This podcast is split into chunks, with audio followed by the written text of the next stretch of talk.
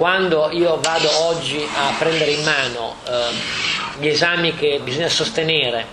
eh, per fare la 3 più 2 eh, e laurearsi in economia e vedo che eh, politica monetaria si chiede solo a eh, coloro che fanno l'indirizzo sugli intermediari finanziari e non è praticamente obbligatorio in tutti gli altri indirizzi,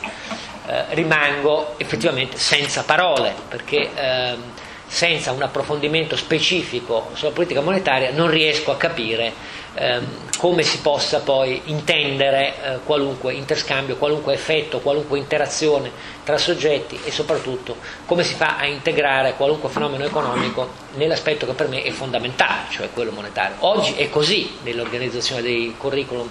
eh, dei corsi, io non sono affatto d'accordo e mi sembra il portato evolutivo eh, della crescente disattenzione che al fenomeno monetario è stato dato dal mainstream che ha finito per affermarsi nell'accademia, sicuramente in quella italiana dell'Europa continentale, ma bisogna essere onesti in questo, anche negli,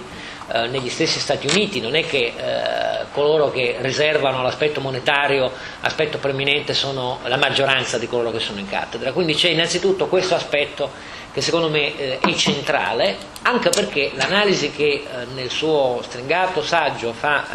eh, Taylor delle ragioni della crisi finanziaria vedono invece proprio nell'aspetto monetario la, il punto di fondo. E, e, quindi in tutta la vasta letteratura che si è prodotta dall'indomani del 15 settembre del 2008 sul post Lehman Brothers e, e che qui non è certo compito mio eh, richiamare, ma tra i tanti diversi filoni, prima i subprime, eh, e poi rischi di controparte non computati, sistemi di rating, fino ad arrivare al too big to fail rispetto ai criteri di salvataggio e non salvataggio discrezionalmente eh, messi in campo eh, dal regolatore americano nella sua doppia interfaccia tesoro eh, e Fed,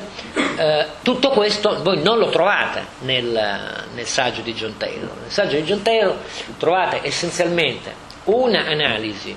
di fondo sui difetti, a suo giudizio, delle politiche monetarie, quindi dei tassi praticamente decisi eh, dalla Fed negli anni precedenti alla crisi, in buona sostanza sono soprattutto gli anni 2001, 2004, 2005 l'arco temporale eh, in cui si situa il maggior discostamento dei tassi dell'interesse decisi e praticati dalla Fed rispetto alla legge di Taylor, la legge di Taylor che ripeto come tutte le leggi non è in economia una cosa da prendere come il decalogo, assolutamente no, visto che noi siamo dell'idea che l'economia non è affatto una scienza ma è eh, l'osservazione di alcune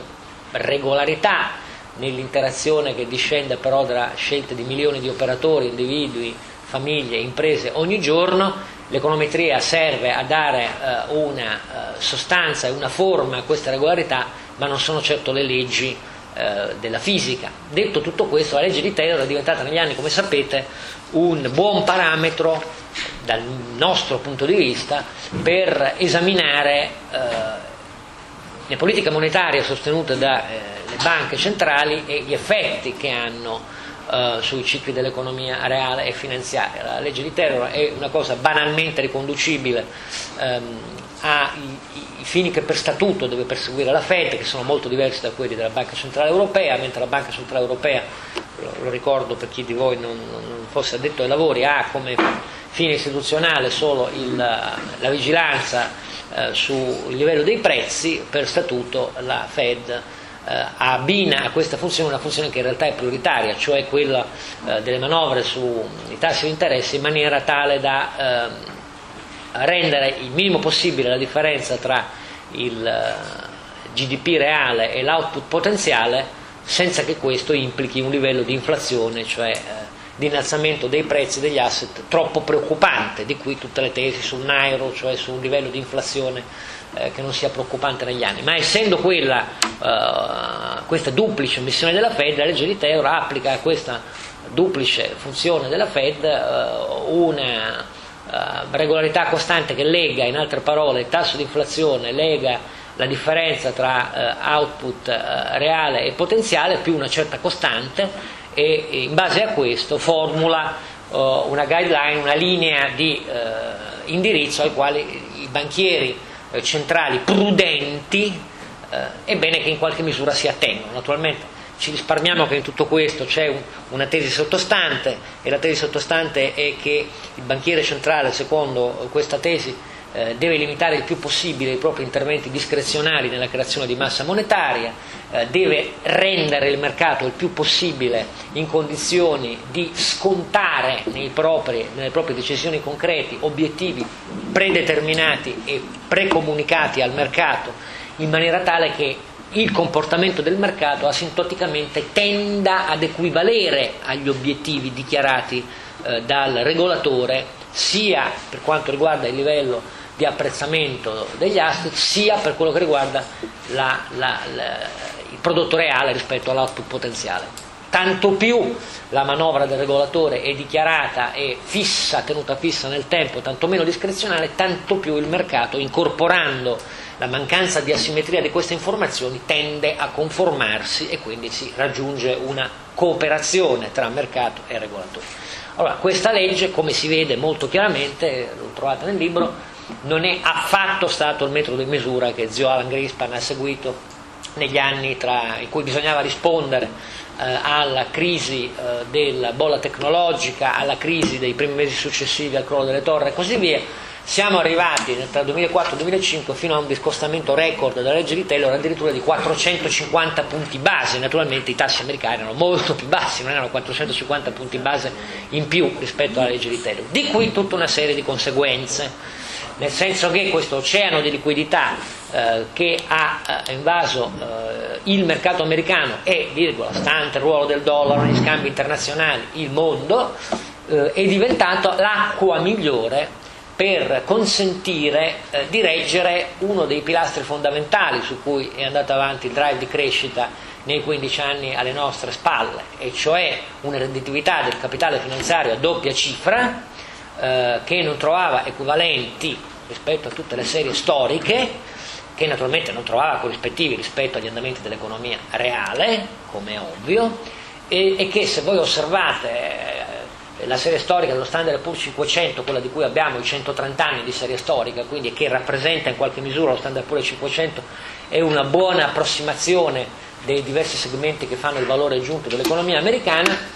poi troverete che in questi ultimi anni rispetto a una media storica di 16 volte il price earning, che è la, in 130 anni la media storica dello standard Poor's 500, trovate che negli ultimi 10 anni il price earning ha iniziato a fare una specie di parete dell'Himalaya, a fare 18, 20, 22, 24, 30, 35, fino ad arrivare a 45, a cui era prima, eh, prima della crisi. Una questione che ovviamente per chiunque si occupi di analisi tecnica dei fondamentali eh, delle quotate è una vera e propria sfida alla legge di gravità, perché significa naturalmente che il mercato inizia a, a, sconta, a non scontare più gli utili attesi di impresa in impresa, eh, continua a credere che eh, l'avvaloramento eh, finanziario sarà comunque quello ehm, attraverso il quale si regge l'intero sistema. È vero che eh, questo rendimento del capitale finanziario a doppia cifra era fondamentale per reggere eh, il doppio deficit, quello delle partite correnti e quello della bilancia commerciale americana, associandosi i faristi e soprattutto la Cina, perché è ovvio che un rendimento con capitale finanziario a doppia cifra rendeva inevitabile per i cinesi reinvestire in asset denominati in dollari sul mercato americano eh, l'eccesso di eh, risparmio realizzato vendendo una quantità crescente di beni sul mercato a più alta intensità di consumo di beni eh, come era naturalmente il mercato americano, vista la domanda interna sostenuta a sempre più forte debito privato e quindi diciamo, questo rappresentava il nucleo forte poi della, eh, degli anni di crescita ruggente americana a sfida di tutto quello che si legge poi in buona misura sui manuali, sia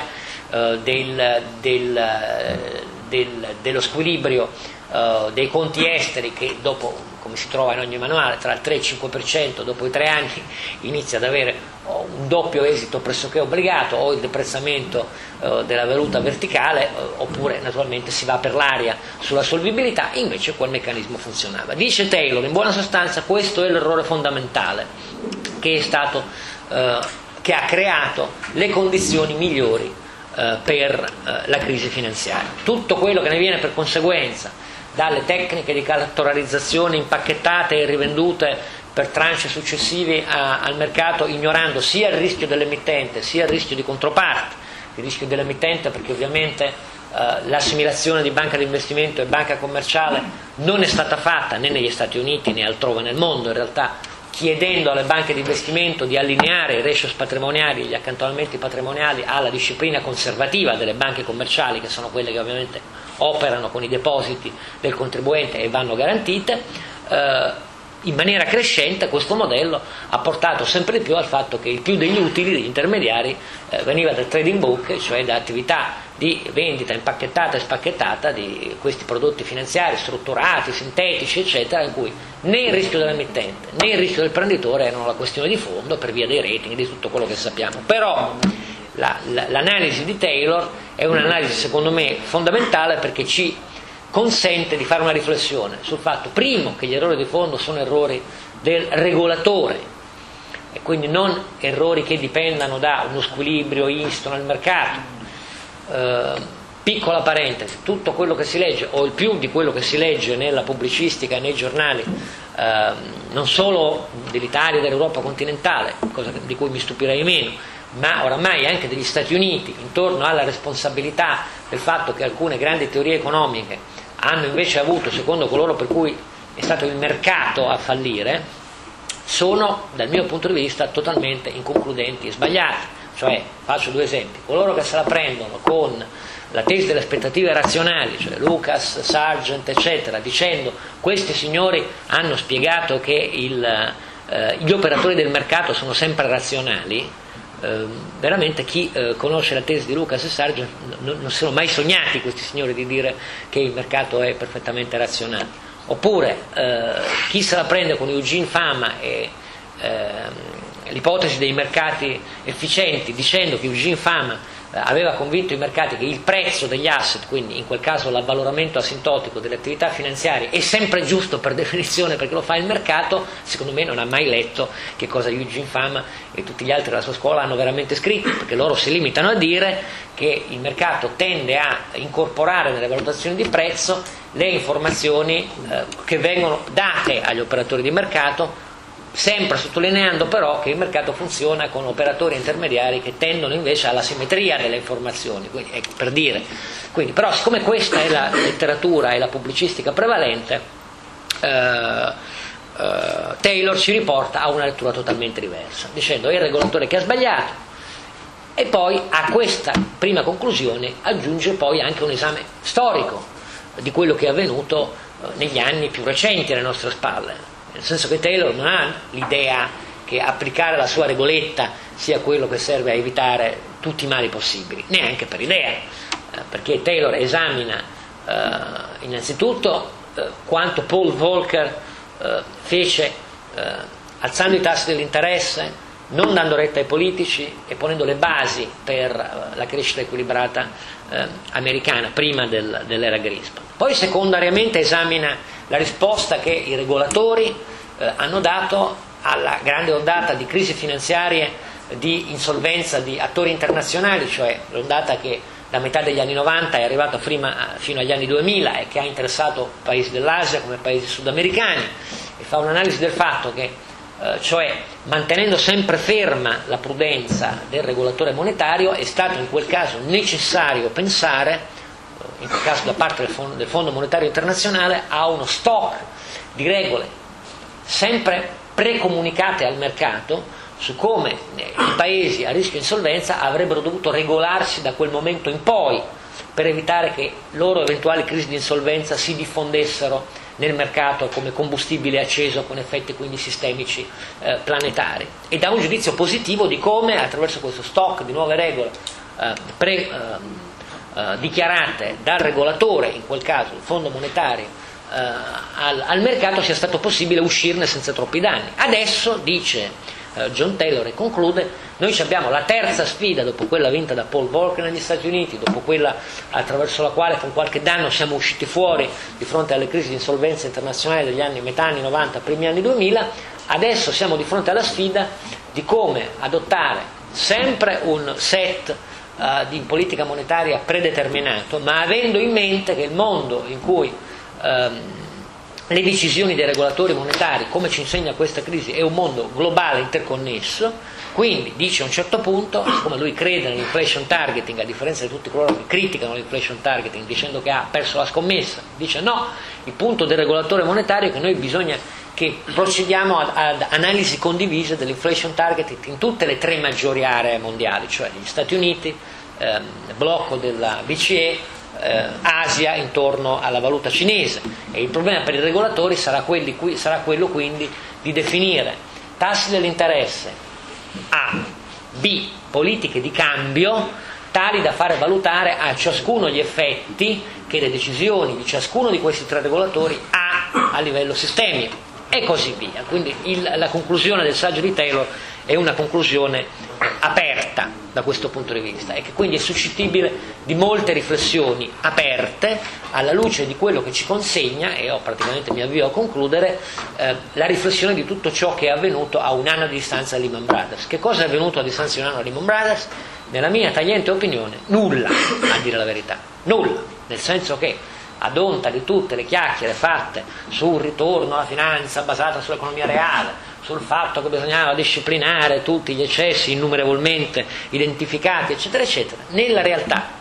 eh, ratios patrimoniali diversi per tipi di intermediario finanziari non sono stati adottati né negli Stati Uniti né in Europa e forse è un bene da un certo punto di vista, visto quello che si sentiva leggere. Um, la convergenza verso standard di criteri contabili, che come sapete sono diversi sulle due rive dell'oceano, è stata dichiarata ma non è stata adottata e così via. Oggi siamo a un'agenda di punti generali che è stato richiesto al Financial Stability Board guidato da Mario Draghi di tradurre in cose concrete, perché molti forum in realtà hanno approfondito la riflessione, nel tentativo di portarla a dei G20 l'anno prossimo in un meccanismo temporale di adozione che va dal 2012 al 2014. Vedremo quali di queste proposte eh, prende quali delle tante riflessioni che continuano a proliferare sulla stampa specializzata eh, internazionale. Nella, alla fine della mia approvazione eh, io dicevo che alcune di queste non mi convincono per niente, nel senso che tutto questo discorso del too big to fail, che pensa di ripristinare eh, muri e separazioni tra le attività finanziarie, che pensa di mettere al bando l'innovazione finanziaria, eh, mi convince assai poco. Eh, cosa diversa è eh, consentire al regolatore una disciplina discrezionale su ratios patrimoniali che eh, siano mutevoli nel tempo a seconda del tipo di eh, attività svolta da ciascun intermediario finanziario e quanto dell'utile viene fatto per ciascuno da diverse attività, trading book o attività ordinarie questo è uno scenario affascinante intellettualmente, ma mi corre l'obbligo di dire che imporrebbe ai regolatori una, capac- una discrezionalità di intervento innanzitutto, una capacità di esame delle molteplici forme in cui si svolge oggi eh, l'attività dei grandi intermediari finanziari, delle quali io oggi non li credo capaci e soprattutto non li credo capaci negli Stati Uniti d'America, nelle quali in definitiva è avvenuta una grande cattura del regolatore da parte degli investment bankers negli ultimi 15 anni, di cui il fatto che tutti i maggiori regolatori sono espressione di quella community, è una community che ha avuto dai democratici e dai repubblicani uguale sostegno, perché le decisioni sul Glass-Steagall Act sono state assunte sotto Clinton e sono state confermate eh, sotto ministri del tesoro eh, repubblicani. Gli hearings congressuali sulla necessità di sottoporre a stanze di compensazione, di clearings, i mercati eh, di derivati over the counter hanno avuto opinioni contrarie espresse dai regolatori e opinioni convergenti, quindi contrarie espresse dai ministri del tesoro, tanto democratici che repubblicani, quindi la favoletta per cui, che spesso si legge un po' alimentata dai krugmaniani, per cui sono i repubblicani cattivi che avrebbero inflitto al mondo eh, l'eccesso di libertà eh, delle loro tesi dei mercati autoregolati perfettamente razionali e in realtà nelle mani di una cricca di, di spregiudicati finanziari sono balle, nel senso che come si vede la cattura del regolatore è stata ampiamente eh, bipartisan negli, negli Stati Uniti. Vi faccio l'esempio e davvero concludo di quello a cui può arrivare secondo me su stampa iperspecializzata da parte di osservatori iperspecializzati a cui si arriva se si abbraccia quest'idea di fare una specie di separazioni perfette dell'intermediazione finanziaria con l'idea che il vero problema non sia quello monetario all'origine, non sia quello uh, di una diversa concentrazione, scusami, eh, cooperazione dei, dei, regolatori delle tre aree, ma sia quello di un ipotetico affettamento uh, delle diverse specifiche attività uh, di intermediazione finanziaria, cosa che in Europa ha preso un certo piede da che Neely Cross poco tempo fa ha sottoposto ING esattamente a un tipo di spezzettamento di questo tipo, per cui in Europa tutti stanno brindando al fatto che Neely Cross, io non brindo molto, oggi sul Financial Times si leggeva questo articolo di John Gapper che diceva no, rispetto alla separazione eh, tra il ritorno, banche commerciali e banche di investimento, io ne propongo una tripartizione, perché eh, eh, torniamo a tripartirla in cui non c'è solo eh, la banca utilities, cioè quella che si occupa della tradizionale attività commerciale con i depositanti, da garantire, non c'è solo la parte casino, per intenderci, ma dobbiamo anche mettere la terza branch, quella in cui discipliniamo l'ingresso dei clienti nel casino per consentire loro di fare il gambling, cioè ci mettiamo dentro le attività eh, di, ehm, di, hedge fund in buona sostanza e, di, delle attività di eh, acquisto di prodotti altamente speculativi o derivati. Ecco, questa idea secondo me è un'idea che non porta da nessuna parte. Eh, perché l'idea è che il regolatore abbia mille scaffali per ognuna delle mille diversificazioni del t- di tipo di intermediario finanziario. È un'idea ancora più dirigista eh, per certi versi eh, di quanto non fosse invece ehm, naif per molti versi, ma anche comprovato da come andava poi l'economia reale l'idea di zio Alan Greenspan, che invece era lasciamo fare fin troppo, però i due estremi tendono a toccarsi, ma dal nostro punto di vista quello più pericoloso è sicuramente dei mille scaffali del regolatore. Se il regolatore si dà alcune poche regole chiare, le comunica e sta, deve stare però molto attento di fronte alla specificità dell'intermediazione finanziaria, eh, la mia modesta opinione è che forse riusciamo a mettere un po' di ordine in tutto questo proliferare di nuovi schemi di intervento che in caso contrario occuperanno le agende politiche dei regolatori per molti anni e nel frattempo però, udite udite, tutto continua esattamente come prima, come si vede dai risultati delle maggiori eh, banche di investimento americane, che è vero nel frattempo sono diventate banche commerciali,